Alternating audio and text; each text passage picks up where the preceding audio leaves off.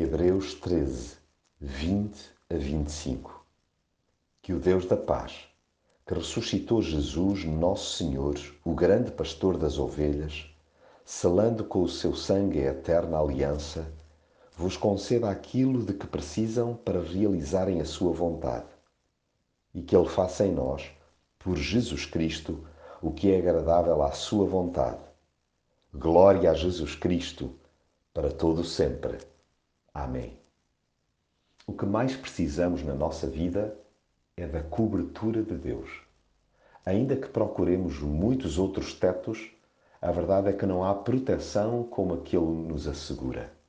A sua paz, quando alojada no coração, é uma autêntica caixa forte.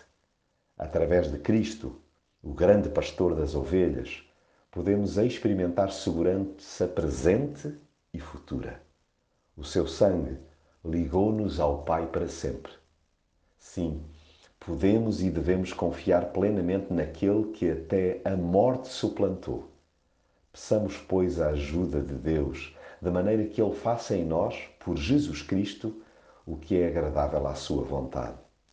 Permitamos que o seu brilho nos ilumine e se torne visível através de nós. Para tal, há que lhe dar ouvidos constantemente, mantendo a receptividade aos beliscões espirituais de outros companheiros que também procuram caminhar pertinho de Jesus. Até porque, lá bem mesmo no fundo, o que todos necessitamos é que a graça de Deus seja o nosso permanente telhado.